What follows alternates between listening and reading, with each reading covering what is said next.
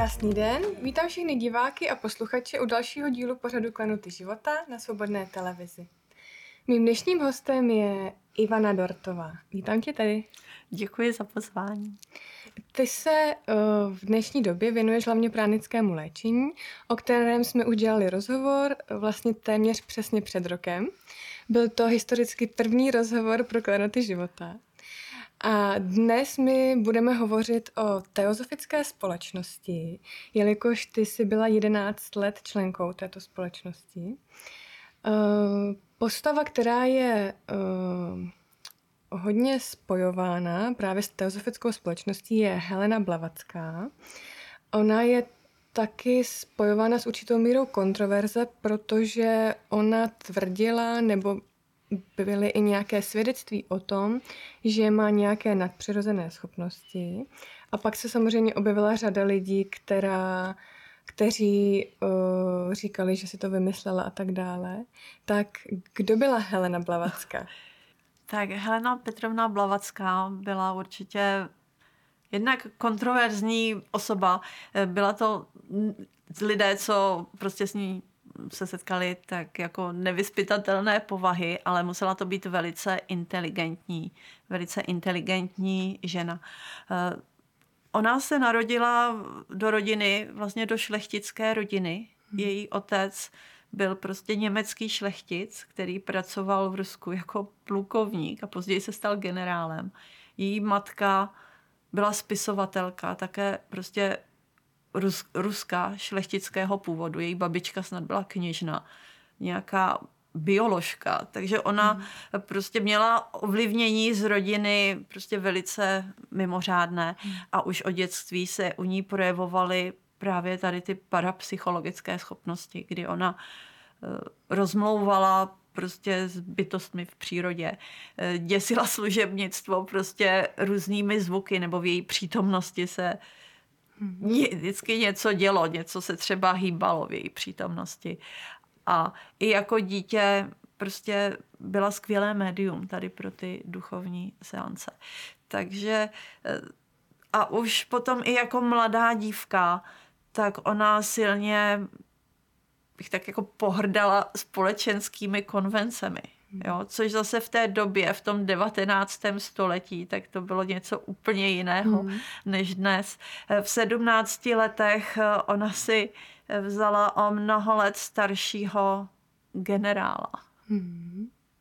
Pana Blavackého. Ale asi po třech měsících prostě utekla z manželství a hmm. začala cestovat po světě. A tady furt jsme v tom 19. století. To není jako dneska letět letadlem. Tak ona sjezdila, se dostala vlastně do celého světa. E, po těch deseti letech se vrátila do Ruska krátce, aby zase potom prostě cestovala. Dostala se do Tibetu, do, do Ázie, do Egypta. No, prostě do Spojených států. A všude e, právě ze začátku tady ty fenomény, které uměla provádět, tak k sobě přitáhla vždycky obrovské množství lidí. Jednak svojí inteligencí, vtipem, což zase v té době jako ženy nebyly brány mm, jako, no. hmm. jakoby jejich, že by jejich intelekt byl tak nabroušený, že prostě byla mnohem výš než její současníci. Ale ona tady na těch cestách prostě rozmlouvala se šamany, pátrala tady po tom duchovním vědění a nazbírala obrovské množství poznatků. Jednak si to pamatovala všechny zážitky. A právě eh, v té její společnosti se děly takové věci. Jsou, nebo jsou svědectví, že ona třeba uh, říkala, že dokáže udělat věci tak těžké, že je nedokážou prostě zvednout. A byl tam třeba nějaký karetní stolek a prostě chlapi vůbec ho nedokázali odtrhnout. Hmm. A pak řekla někomu, tak to znova běž zkusit. A ten člověk si málem vykloubil rameno, protože karetní stolek prostě odlít, jak ho zase udělala, udělala hmm. lehkým. E, dokázala prý, že se ze stropu sypalo růžové listí. A hmm. je i taková zajímavá, prostě zajímavé svědectví, když šest lidí plus nějaké služebnictvo, včetně jí, si šli udělat piknik někam do lesa a pak se k ním přidal ještě jeden člověk. Jenže oni měli šest šest hrnečků na kafe. A někdo jí požádal, jestli by třeba nedokázala vytvořit prostě další identický hrneček s talířkem. A ona se zamyslela, nevím, jak to udělala, pak řekla prostě někomu, aby prostě v hlíně prostě tam začali hrabat a vyhrabali tam ten samý hrneček s tím, s tím počálkem. Hmm. Jo? Takže tady ty fenomény skutečně se děly a ona vlastně tím, že je uměla provádět, naprosto i vůlí dokázala levitovat věci, eh, dokázala právě ty zvuky, všechny možné, jo, že, se, že se děly v její přítomnosti, tak eh, tím vzbudila vlastně zájem těch lidí o takovéhle věci. Jo, potom později v jejím životě tak se našli pochybovači, ale ono zase byl to třeba, co jsem četla, nějaký publicista, který vydal nějaký prostě jako články, hmm. který hanili, ale potom, když se s ní sám seznámil nebo jo, tak změnil názor. Nicméně zase ty články už si žili svůj vlastní život, takže hmm. bylo hodně pochybovačů. Nicméně eh, byla natolik výjimečnou osobností, že prostě ovlivnila ovlivnila vlastně dění na celém světě, protože on, ten její dosah byl celosvětový. A potom tedy v roce 1875 vznikla v New Yorku teozofická společnost, kterou Helena Petrovna Blavacká spolu založila. A co bylo účelem teozofické společnosti v době jejího vzniku? Eh, Helena Petrovna Blavacká založila v New Yorku spolu s plukovníkem Henry Steele Olcottem eh, teozofickou společnost. On se potom stal prezidentem té teozofické společnosti, ale než k tomu založení došlo, tak oni se seznámili asi rok předtím. Jo. Hmm.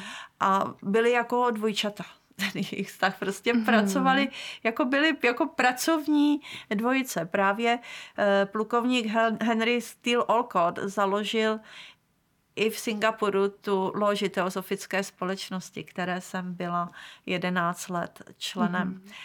A i když ta uh, společnost ze začátku to bylo pár lidí, tak potom se to rozhodlo, jako prostě rozrostlo celosvětově.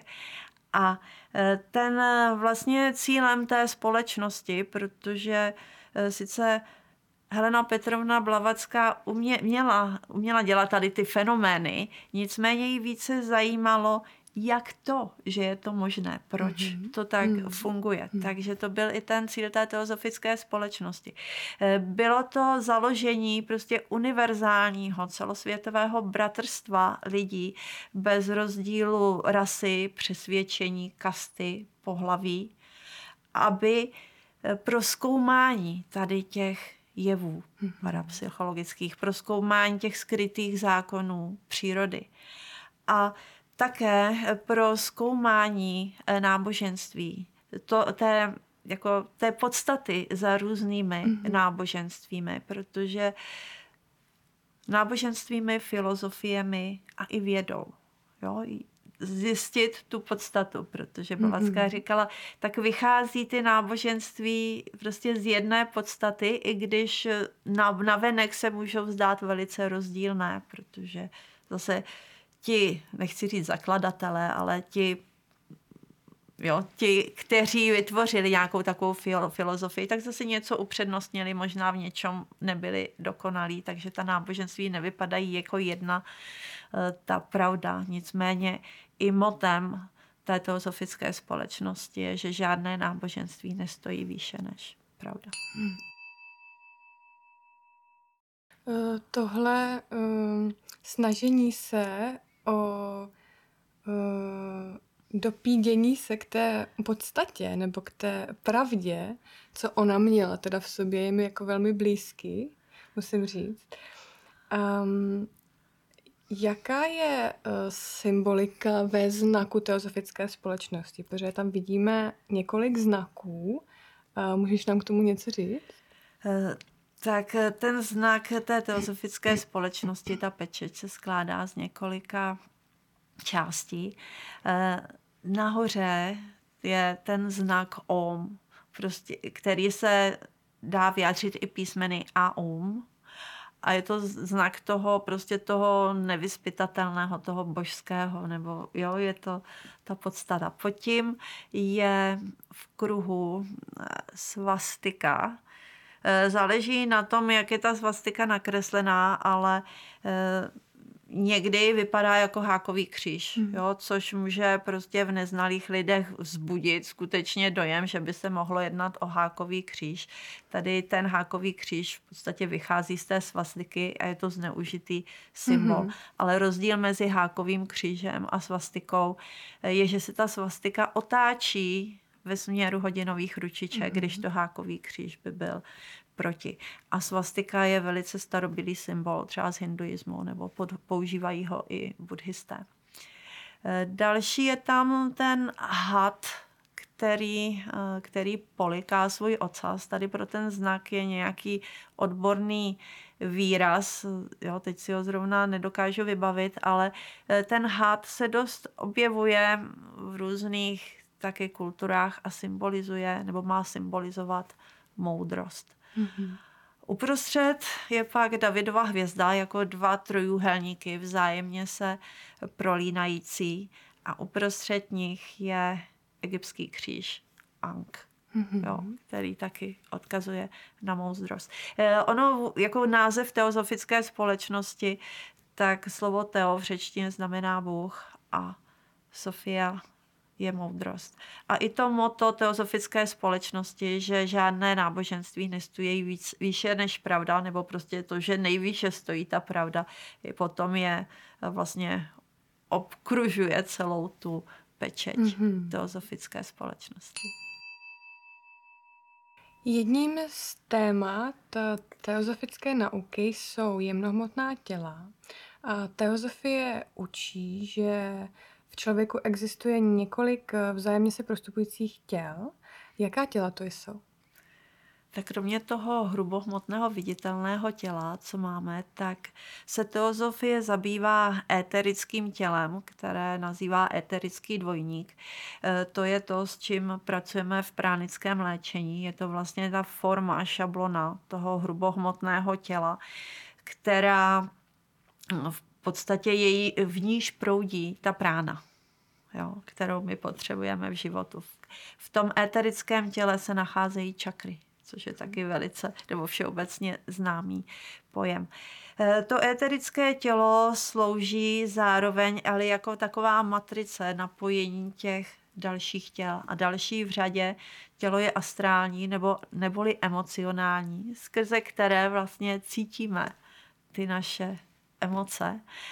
A Eh, na astrální tělo, potom je napojeno tělo mentální. Zase to naše vědomí, ty myšlenky, které vytváříme, tak jsou pomocí toho mentálního těla.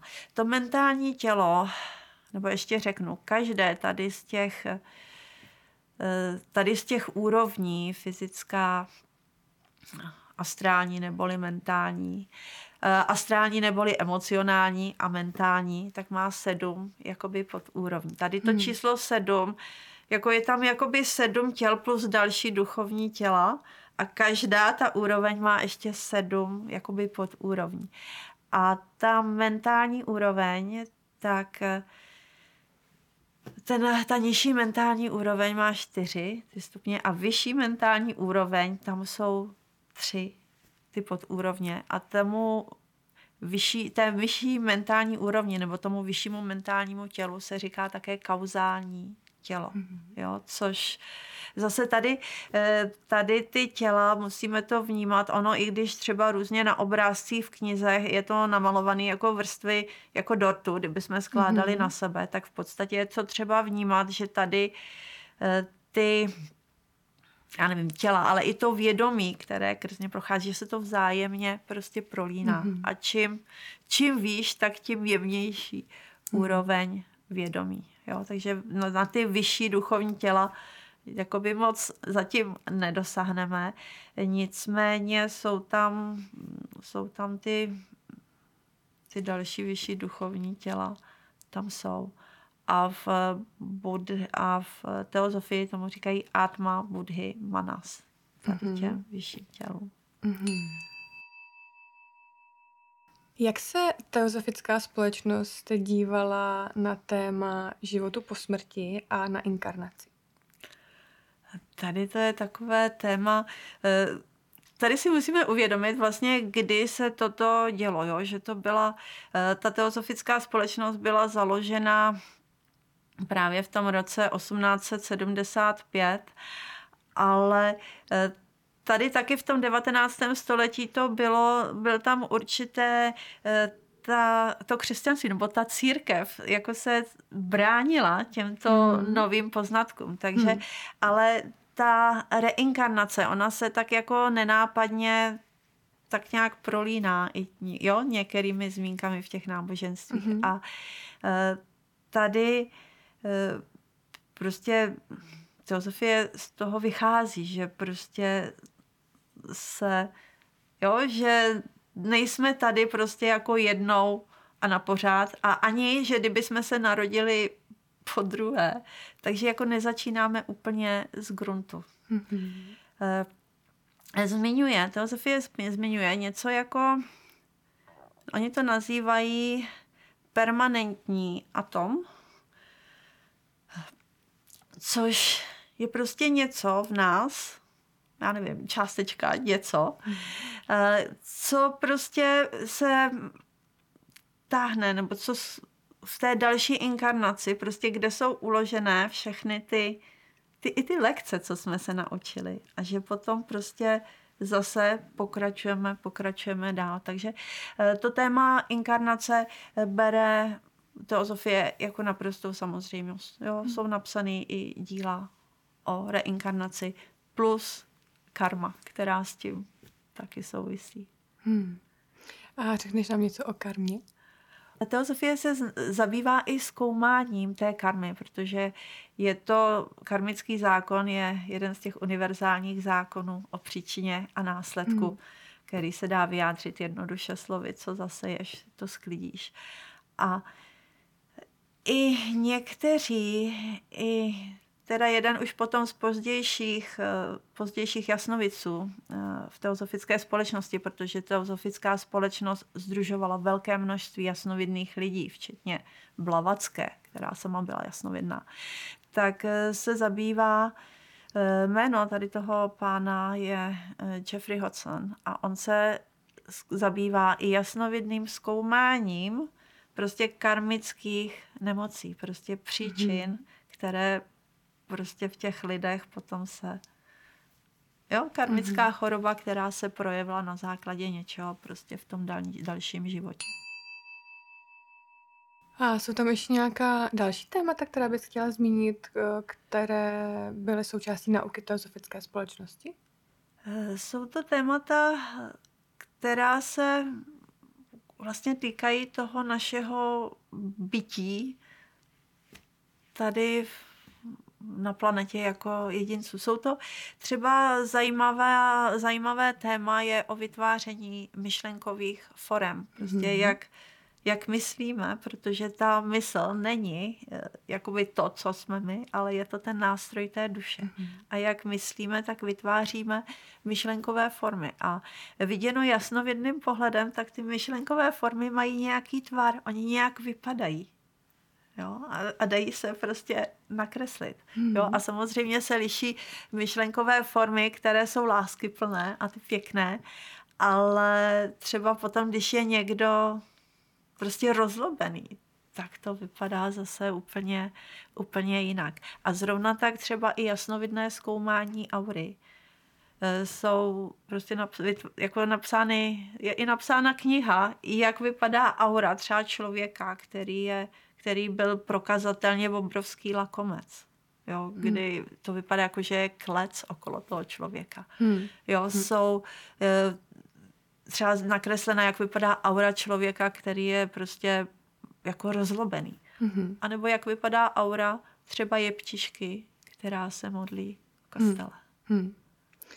Další osobností, která je spojována s teozofickou společností, je Rudolf Steiner. Jaká byla jeho role v teozofické společnosti? Eh, Rudolf Steiner je někdo, kdo je v našich krajích eh, asi populárnější než teozofická společnost, hmm. protože myslím si, že tady prostě eh, Československo v minulosti nebo jo, nebylo ovlivněné teozofickou společností jako takovou. Nicméně jméno Rudolfa Steinera je všeobecně známé. Eh, Rudolf Steiner, eh, protože ta teozofická společnost, ona působila v Austrálii, v Americe byla jo, velice silná větev, působila v Německu, Rakousku, jo, v mnoha, v mnoha zemích. A právě Rudolf Steiner, pedagog, filozof, myslitel, který napsal mnoho knih, tak byl, byl právě členem teozofické společnosti. Ale po smrti Blavacké tak došlo k rozkolu v teozofické společnosti, protože byl tam jako eh, jo, i různý asi boj o ty prostě v různých těch pobočkách a uh, potom pár, pár jako větví se oddělilo a jedna z nich byla právě ta v Německu vedená Rudolfem Steinerem, hmm. který si potom vytvořil vlastně ten svůj směr antropozofie. Takže uh, tady v českých zemích je známější Rudolf Steiner, ale to nemění nic na tom, že byl prostě léta členem teozofické hmm. společnosti. A ta antroposofie, kterou on potom teda založil, tak navazuje nějakém smyslu na teozofickou společnost? Já nebo zase, naučení té Já zase nej, jako s antropozofií nejsem tak eh, obeznámená, ale vůbec celé dílo eh, Rudolfa Steinera je velice takové pestré. On hmm. se zabýval hodně, hodně věcmi a samozřejmě vychází z těchto myšlenek hmm. té teozofické společnosti. Hmm. Další známou členkou teozofické společnosti byla Alice Bailey, která napsala více než 24 knih a o právě teozofických tématech a o spiritualitě. Čím byla ona zajímavá nebo výjimečná?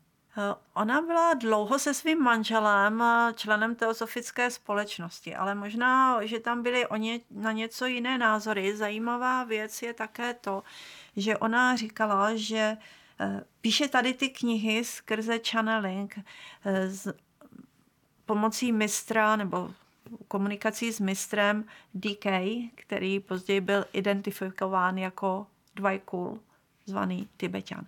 A Helena Petrovna Blavacká měla také tři mistry, kterými komunikovala, nebo když psala tu tajnou doktrínu, což bylo stěžení dílo.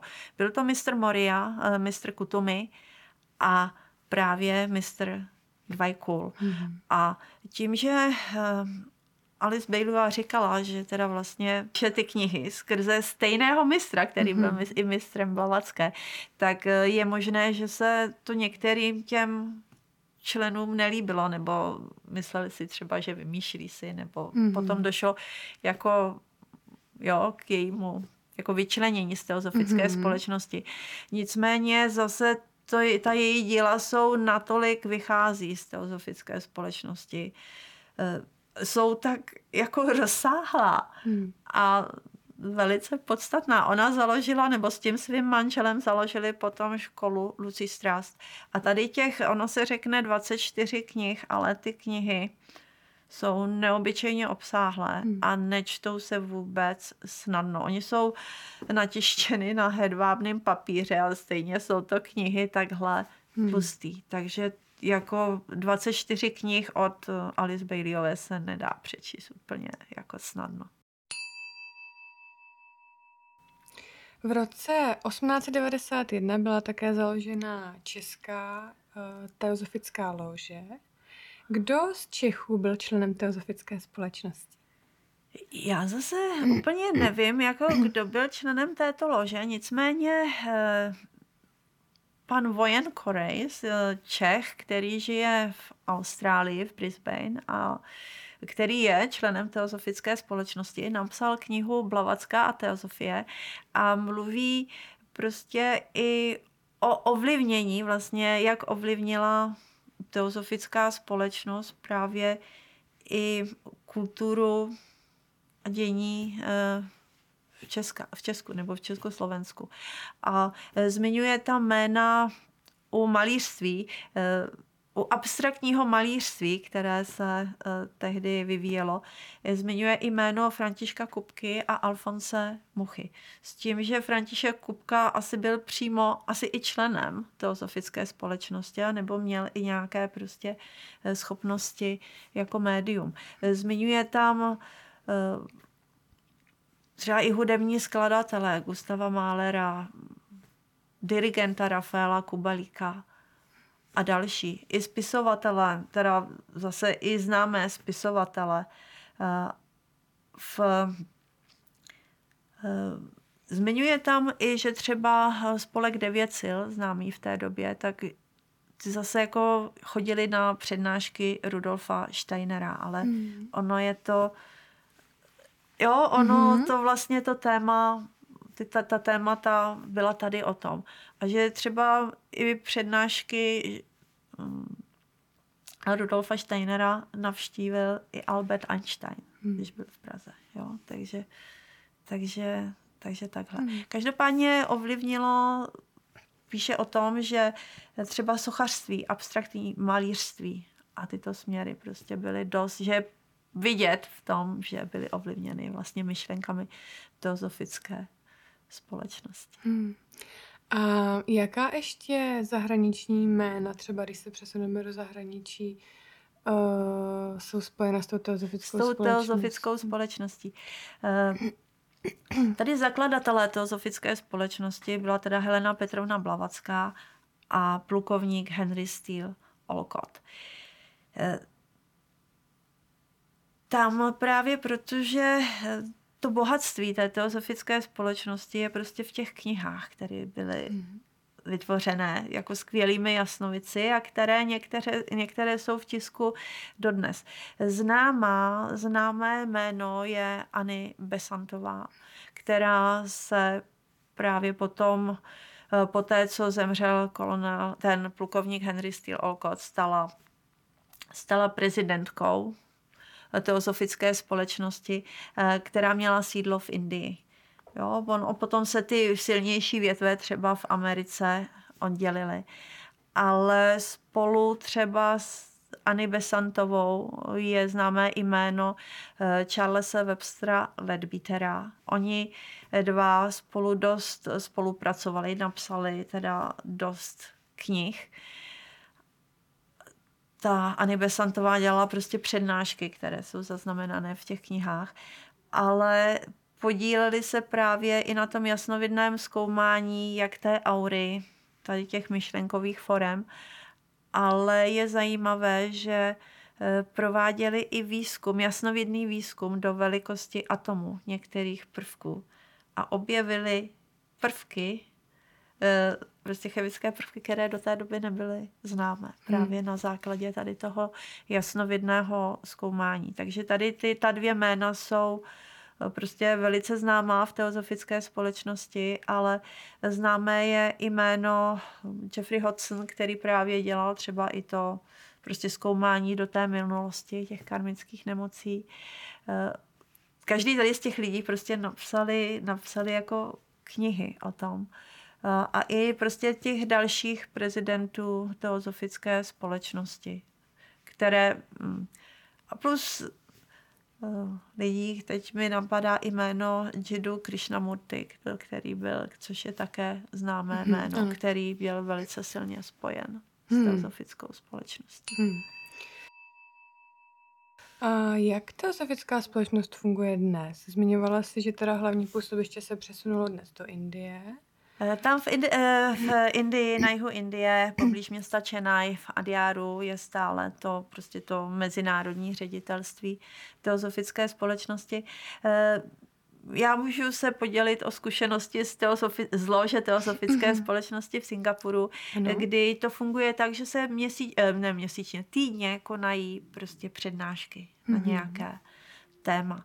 A účastnila jsem se ve své době i prostě Mezinárodního kongresu jednotlivých loží právě v jeho východní Asii. Takže hmm. takhle ono to funguje hmm. i jinde. A je pravda, že v Evropě už dneska ta teozofická společnost není tak rozšířená?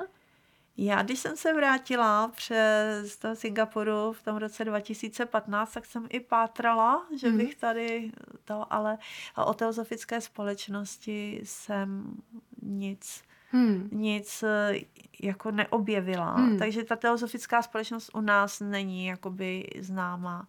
E, nicméně i e, Československo mělo svou historii tady v takovýchto zájmech a mm-hmm. aktivitách, protože během první republiky, jako tady to jsou velice jako kuse znalosti, nechci nikoho se dotknout, ale jsou známá jména jako Jan Kefer, mm-hmm. což byl astrolog a e, vlastně vedoucí, myslím, že to byla společnost Universalia a František Kabelák. Mm-hmm. Jo, tady prostě e, byly tu i jiné jakoby směry, ale jo, tady mm-hmm. ten mhm. zájem, eh, nebo tam byl. Zájem a, o ta témata. A tady o ta témata a myslím si, že jméno, současné jméno, že po revoluci právě obnovil tu společnost Universalia uh, Milan Nakonečný. Mm-hmm. Takže možná by se, možná se něco takového podobného děje. Mm-hmm. Tady takovéto společnosti fungují na tom, že se prostě provádí přednášky na určitá témata. Mm. Co mě zajímá, je, jak ses dostala k teozofické společnosti a jaká byla ta tvoje zkušenost za těch jedenáct let, kdy jsi byla členkou. Jak jsem se tam dostala? Já když jsem se dostala do Singapuru, já jsem se tam dostala téměř nulovou angl- znalostí angličtiny a poté, co jsem trošku po pár letech nějaký takový jako základ, abych něco dovedla rozumět, tak jsem se přihlásila na kurz buddhismu v největším vlastně buddhistickém klášteře v Singapuru, buddhistickém centru a klášteře. A e, tady to prostě oni dělali ty kurzy prostě téměř zadarmo pro veřejnost, mm. takže jsem Eh, šla na kurz buddhismu, zpívali jsme tam mantry, bylo to fajn. Nicméně ten přednášející byl Číňan z Číny a ta jeho angličtina měla vysoce prostě čínský přízvuk, mm-hmm. takže já jsem skoro nic nerozuměla.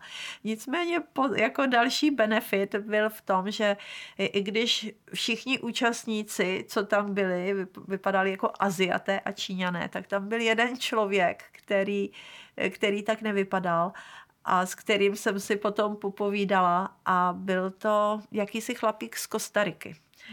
A on měl vysoce duchovní zájmy, chtěl s těmi mnichy v tom klášteře prostě meditovat, což mu teda nakonec nedovolili. Ukazoval mi třeba i fotku, jak někde v horách na sněhu on medituje, prostě polonahej. Hmm. A, a byl to on, kdo mi těsně po skončení toho kurzu doporučil, že prostě e, někde, co se jmenuje Teozofická společnost, takže tam mají zajímavé přednášky. A protože hmm. já jsem člověk hned, ono asi to bylo asi den předtím, co se ta přednáška kona, měla konat, podle těch údajů, tak jsem tam hned vyrazila se přesvědčit na vlastní oči, co, o čem to je. A bylo to prostě sálek, řekněme, pro takových 40-50 lidí s malou knihovnou. Já jsem tam se zaplatila za přednášku. Mě to nadchlo, jsem si řekla, tak teď tady takovýhle duchovno se dovím. A chtěla jsem si hned půjčit nějaký knížky z té knihovny. A oni mi řekli, ale to je jenom pro členy. A jsem říkala, no tak jak se můžu stát tím členem? Tak vyplním přihlášku, zaplatím roční poplatek a jsem členem. A hmm. Eh, byla jsem tím členem právě těch 11-12 let, kdy jsem ze začátku pravidelně prostě tam chodila, protože jsem i prostě s mojí chabou nebo nepříliš dobrou znalostí angličtiny v, ta, v, ten, v ten čas, tak jsem měla možnost si s těmi lidmi povídat o zajímavých tématech, ale zároveň i ta prezentace byla taková, že jsem vlastně pochopila ty názvy, ty názvy teozofický vlastně, k čemu se vztahujou. A e, jako byla bych členem i nadále, když by to bylo možné. Takže hmm. E, bylo to rozhodně setkání se zajímavýma, příjemnýma lidma, ale ty poznatky jako a i si třeba zopakovat stejnou přednášku, kterou jsem třeba si zaslechla před rokem, tak to bylo, hmm. Prostě velice přínosné. Hmm.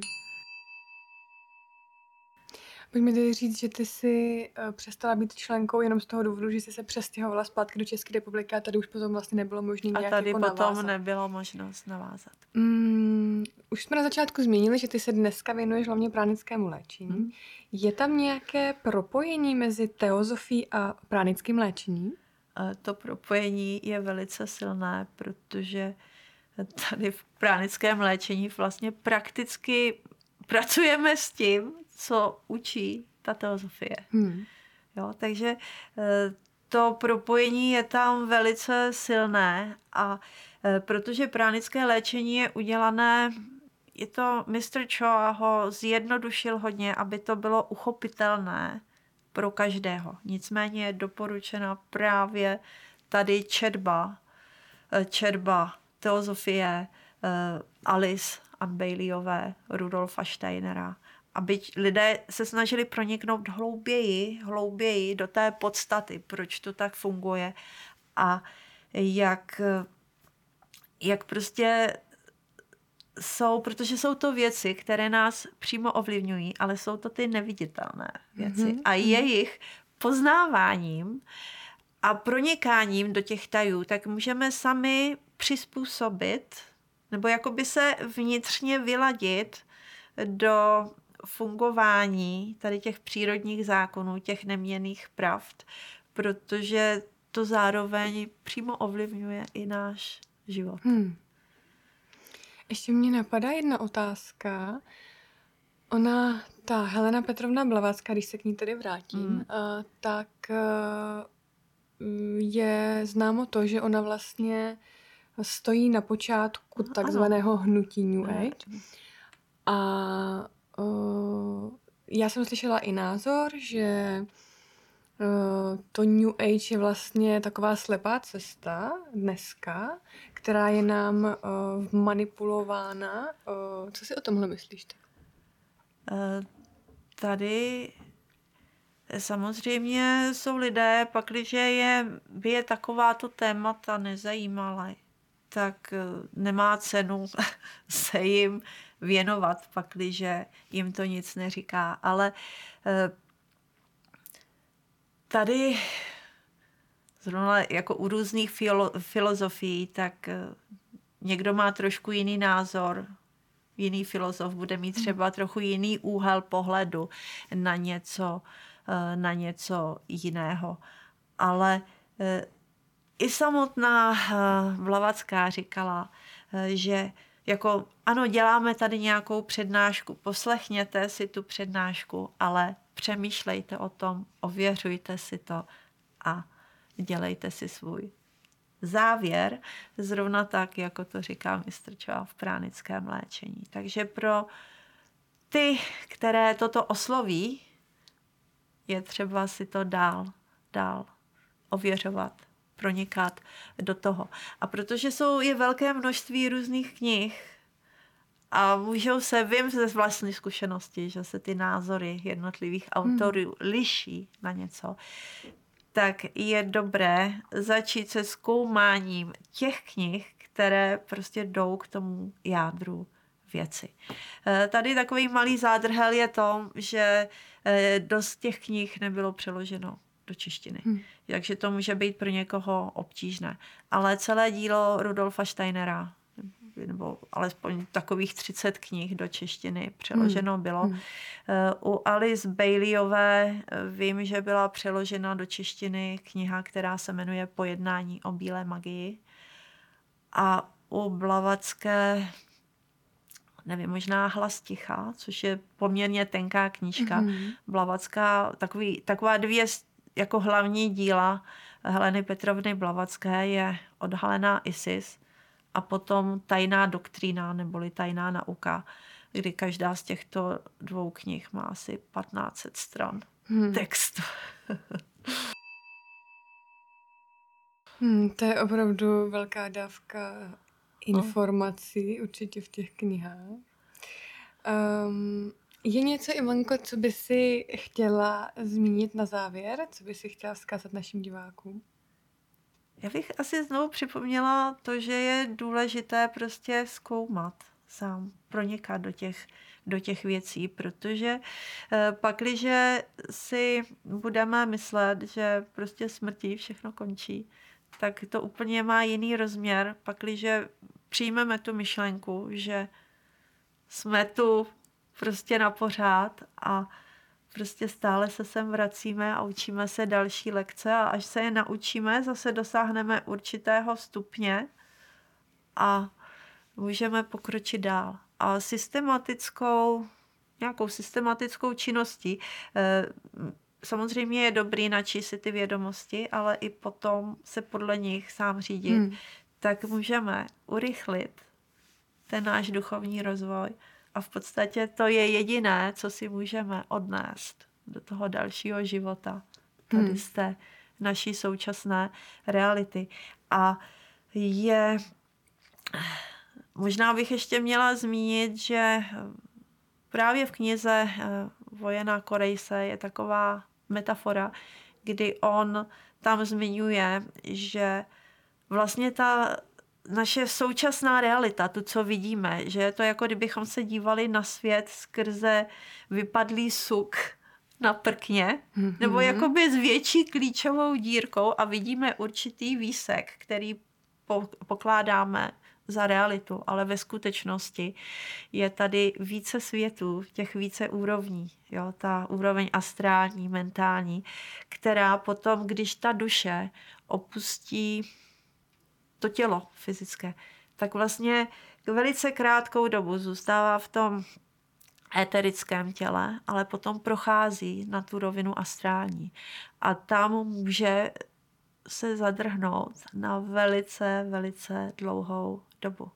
Jo, ale jde tomu předejít, aby ta duše vlastně prošla potom eh, těmi úrovněmi rychleji a mohla se třeba potom i rychleji inkarnovat. Jo? Takže ten rozvoj by byl rychlejší. Takže jsou to taková, taková to zajímavá témata. Hmm. Tak já ti moc děkuji. Děkuji ti za rozhovor, děkuji, že jsi přijela, že jsi na nás udělala čas. Děkuji moc za pozvání, moc mě těšilo a přeju, aby myšlenky teozofické společnosti a vůbec tyto duchovní tato duchovní témata, ať jsou podkudkoliv prostě pomohly tak hodně lidem, jak je to možné. Děkujeme. Takže děkuji. A vám, milí diváci, děkuji za sledování. Děkujeme, že sdílíte naše videa na sociálních sítích a děkujeme, že odebíráte náš kanál. Vidíme se zase příště v Klenotech života. Mějte krásné dny.